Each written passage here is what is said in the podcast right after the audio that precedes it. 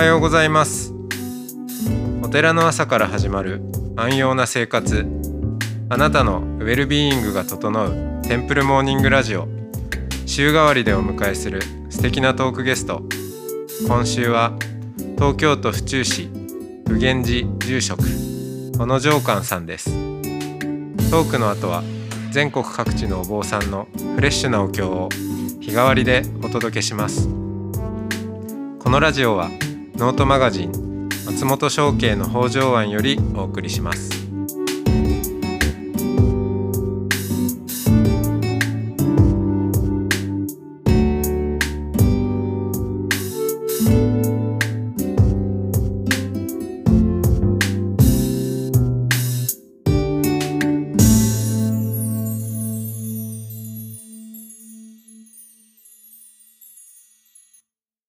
はようございます、おはようございます。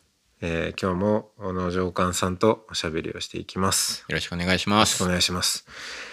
いやー、100日開放業の、おーこう、まあ中身と、そしてそこで感じたものをすごくたっぷりとシェアしていただいたんですけど、あのーその祈りはい。の力って、まあ、僕もその、宗教の本質って祈りという、まあ、行為。うん。行為行為を超えた行為みたいうん。なものにこう集約されるのかななんて思うんですけど。その祈るってぜひその、うん、どういうことなのか聞いてみたいんですけど、うん、すごいそう、まあ、定義するっていうかもちろんでもあの人その人それぞれ、まあ、人間の数だけ祈りの形も違うのかなと思ったりしますけど、まあはいその小野さんとしての祈りっていうのはどういうことなのか。そう難しいですよね。うん定義がなかなか自分でもまだできてないんですけれども、まああの意が乗るっていうことをよく言われますよね。心が乗る、い意識の意が乗るっていう。そっかそっか、はい。祈り。祈り。うん。なんでやはりこう僧侶となってそれこそごまであったり祈願させていただく機会が増えましたけれども本当に何でしょうね。その自分のこう心とか気持ちをなんか全て、えー日常のものを取っ払ってそこだけに一心に傾けるっていうことかなというふうに自分の中では思ってるんですけれども。なかなかできないんですよね。日常生活でそういうことって。そうですね。スマホもあるし、ですね。うん、ちょっとやそっとこう瞑想したぐらい、まあ、座禅とかもあ弛緩もしてますけどぐらいだとなかなかできなくてですね。そうですよ。だって今はアテンションエコノミーとかね、言って本当にこうどれだけ人の注意をうんうん。引けるかっていうことに、えーこう各社しのぎを削っているんで。そうですよね。うん、まあ、ごま祈願であったり、えーその法要であったりっていった時なんか僧侶としては初めてこう祈れてるなっていう実感値はあるんですよね。うんまあそれこそ100%そこに例えば誰かさんの、えー子宝成就っていう願いがあったとしたら、うん。ぜひあの子宝あそれこそお子さんが授かりますようにこう100%心を乗せれるっていう時うん。がその瞬間だったりするんで、まあ、その方もそれこそそのことを、えー一心に願うから祈願をお願いしてるんだと思うんですけれども、うん。まあ、それがいろんな願いがあるとは思うんですけれども一心にそうやって乗る機会ってなかなかこうあの生活してるとないのでただただそれを願うっていう場所そして空間なんかそれ期間あ空間というか時間なんかそういうのを、えー作り出すっていうのがいかに重要かなっていうのはこう祈りを、あのー間近に見てきて思いましたね。うん。そうですね。あのーちょっと前にえー日蓮宗のはい。互い鑑賞さん、あはい。えーハピネス鑑賞、えーのお話を聞いていてでその時もまああの日蓮宗とあとは、まあ、あの真言天台のその密教系系のお寺は、まあ、特に、はい。あの祈祈願をね。祈祷を結構されるんですけどということはまああの翻って何か祈りたいうん。事柄があるうん。人がやってくる、はい。うん、場面もあるわけですよね。割とその全然祈祈願系のことをやらないまあむしろこう否定的な浄土真宗とか は割とねあの住職になんかちょっとこう今心配事があってとかなんか、えーまあたたたりか何か分かりませんけどなんかそういう話が来た時にはい「いやうちはそんなことでそういうのやんないから」って言ってうん。こう門前払いをされて そうなんですか、えーしまうと、まあ、結果あの日蓮宗の門を叩くみたいな、まあ、割とよくそういう話ってあるんですけど。うん。あのだからその祈りを受ける時って、えーそうやっぱんその高井さんがも言ってましたけど生半可な気持ちではあのぱそれに向き合えないんで。もちろんその話をしてカウンセリング的な要素もあるんだけど、やっぱその祈願祈祷っていう時にはあの一心にやるっていう、うん。まあそういうニュアンスのことを言われてたなって思って。でそうですね。でちょっと自分のはい。生活を振り返ってみたんですけどまあないんですよそういう時間って。なかなか。はい。で思ったのが今だと思ってこのポッドキャストを、うん、でお話をするっていう時に僕は多分あのまあ最近の人生で言うと、うん、一番し一心にうん。集中してますね。あそうですか、うん。やっぱそれ以外の時って何かしらこうあーまあその、まあ、SNS なりうんうん。何なりこう、まあ、マルチタスクをしてたりとかありますけど、このポッドキャスト収録が、えー僕にとってはもしかしたらあの一番の祈りのうん。状態に近い時間かもしれませんね。うん、その人にあのまあ100%意識を向けようという、まあ、そういう時間なので。あ確かにそうですね。うん、お寺の本尊さんの前で立って祈るのとまた違う感覚なんですか？そうですね。本尊さんの、うん、前で、まあ、お経を読む時、まあ、こんなこと言ってもあれですけど、まあ、ぼんやり読んでいる。うんうんうん、そこまでしゅ何何か集中してるかっていうと、うん。お経を読んでいるんですけど、うん。うん一心に読んでいるかというとあんまりそういう感じでもなくて、うんまあかといってあのーなんかまあそれこそマルチタスクしながら読んでるわけでももちろんないんですけど、もうちょっとなんですかねつ筒になってる感じっていうか、うんただただお経を読んでいるみたいな。一心にっていう感じでもないっていうか、うん難しいですよね。なんかこうお経って結構あのまあ漢文というか意味をよ読みあの読み解こうとしながら読むと なんか一心二感もなくなりますあそうそう。し。逆にね。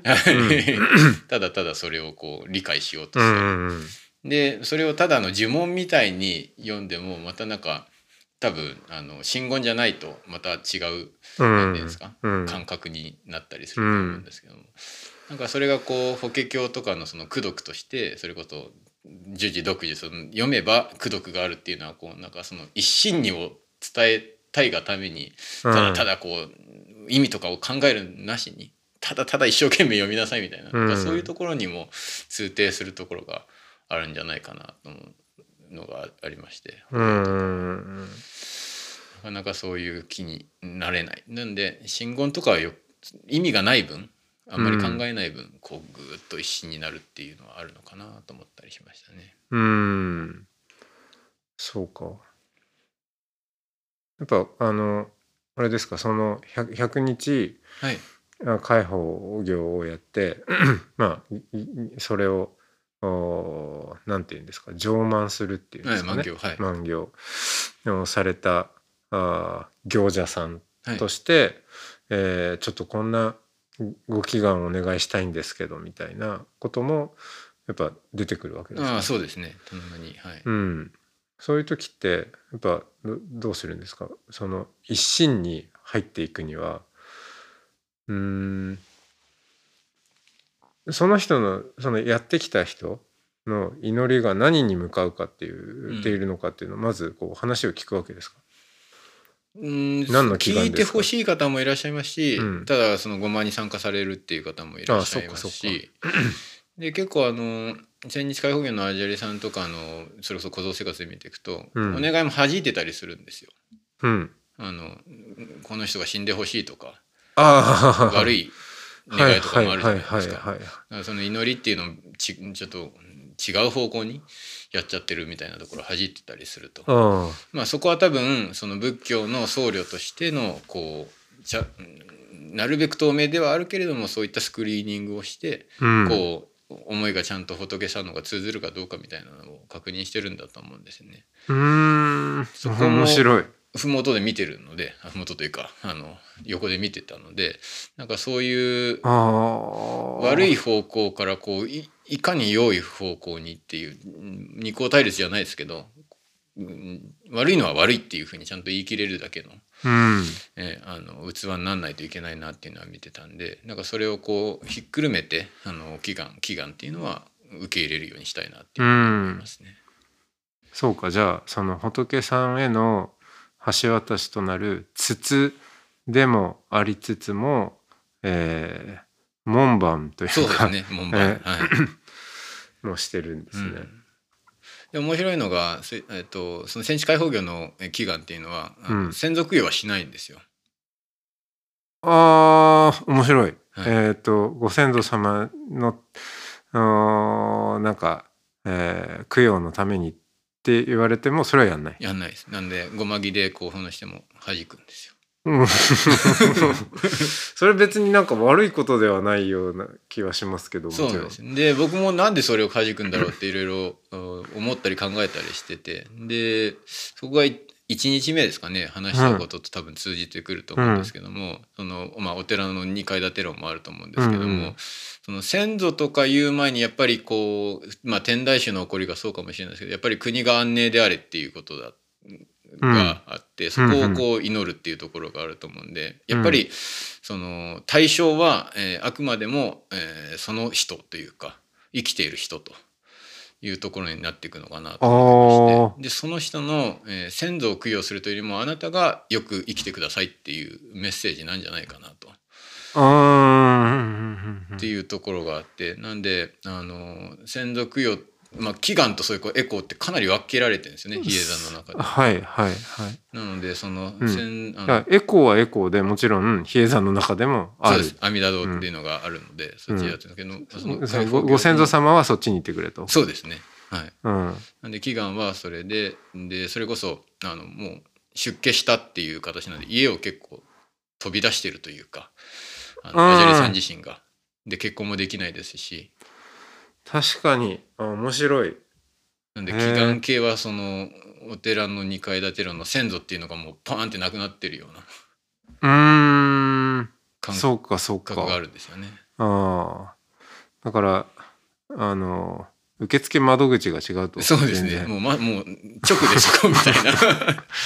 先祖あちら、うん。あっちの建物どうぞみたいな。うん、間違った申請が来たら弾けて。そうですそうですそうです。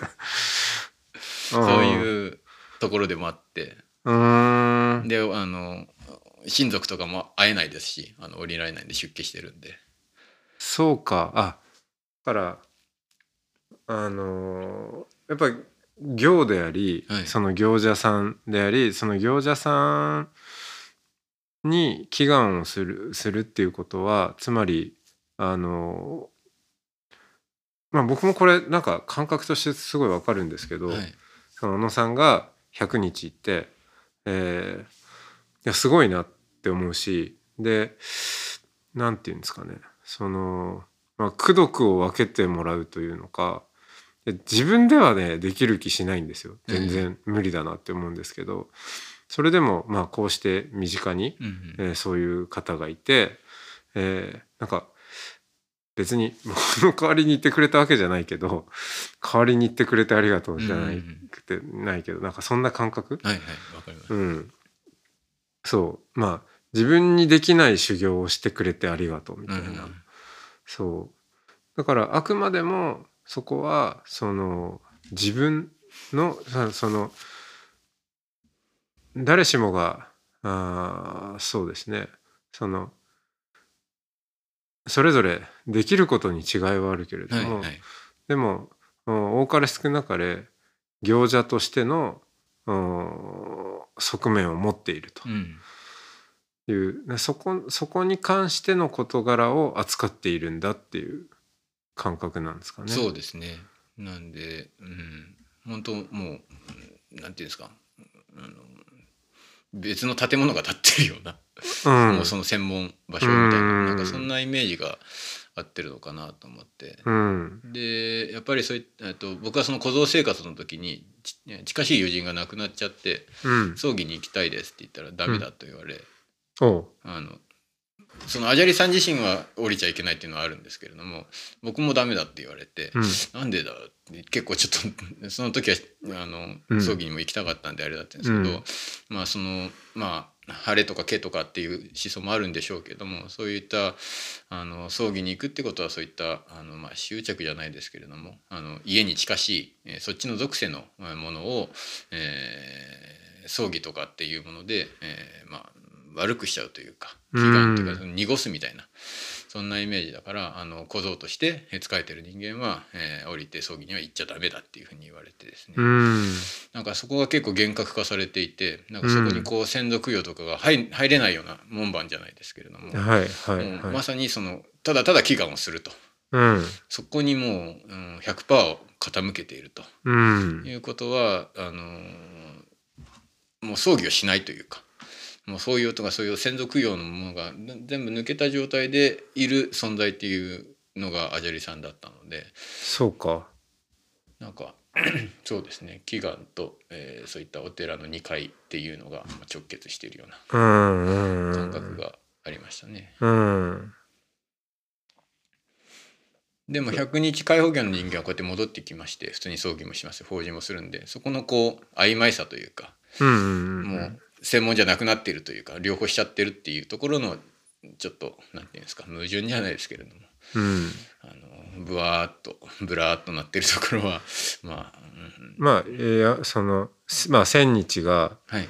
山の頂上だとしたら10合目だとしたら1合目まで行って、はい。まあ、また帰ってき そんたな感じですフラフラしてるうん。でもそそっか。だからまあその葬儀とか、はい。うーん誰かを弔うとか、えー先祖供養とか、っていうことは、まあ、確かにその他者とのつながりはい。関係性に関することであり、まあ、そこはあのまあ何という言葉を当てるかいろいろあると思うんですけど、まあ、執着うん。アタッチメントに関することでは確かにあるんですよね。だからそこを完全にそこから離離れておけと近づくなという。そうですね。うん、だし取り扱わない、うん。多分もも持つなって感じでしょうね。うん。余計なものは持っちゃダメだと、うん、透明であってそういうようなあの仏さんに近い存在なんだからみたいな、うん。うん、引っ張られるなよみたいな意味合いなのかなとうん。思いますよね。じゃああの逆にぜひ聞きたいんですけど、はい。い、や僕もねそのなんか2階建て論の話をしてて、はいはい。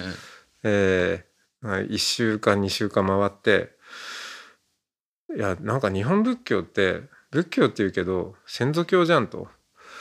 うん先祖教じゃん仏教じゃないじゃんみたいに思ってたんですけど最近思うのはだから先祖教すごいんじゃないかっていううん。ところも思い、まあ、ぼ僕のあのこ言葉遣いで言うと先祖教から祖先教へと。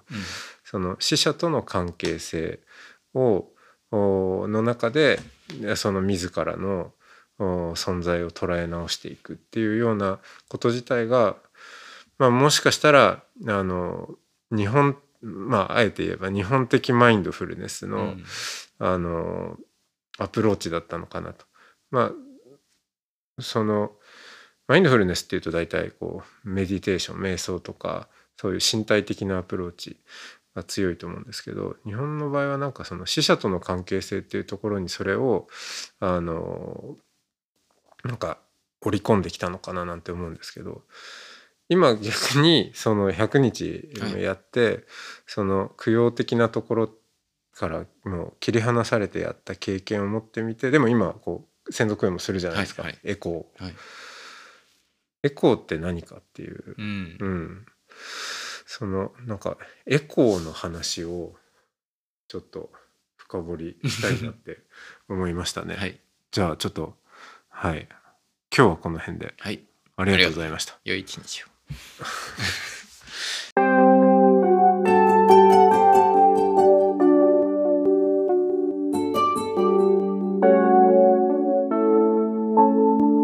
ここからは音の巡礼のコーナーです全国各地のお坊さんのフレッシュなお経を日替わりでお届けします登場するお経やお坊さんに関する情報はノートマガジン音の巡礼をご覧ください。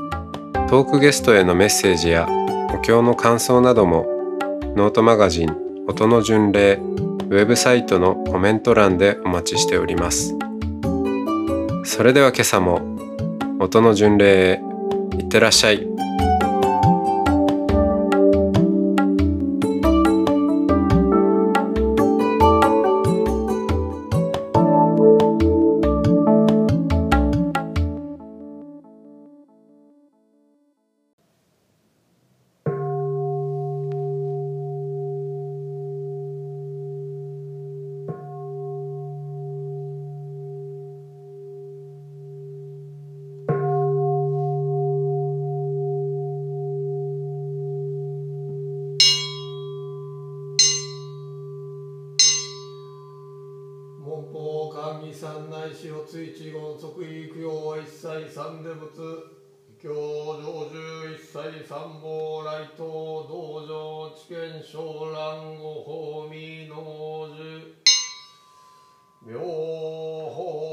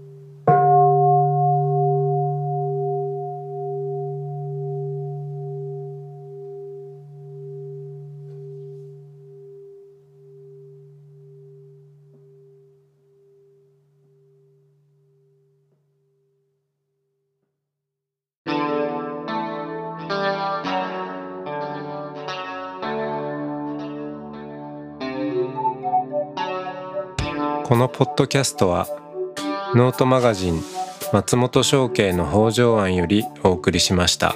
お経コーナーはノートマガジン音の巡礼のご協力でした。ゲストへのメッセージや番組の感想などはそれぞれのノートのコメント欄にてお待ちしております。それではまたテンプルモーニングラジオでお会いしましょう。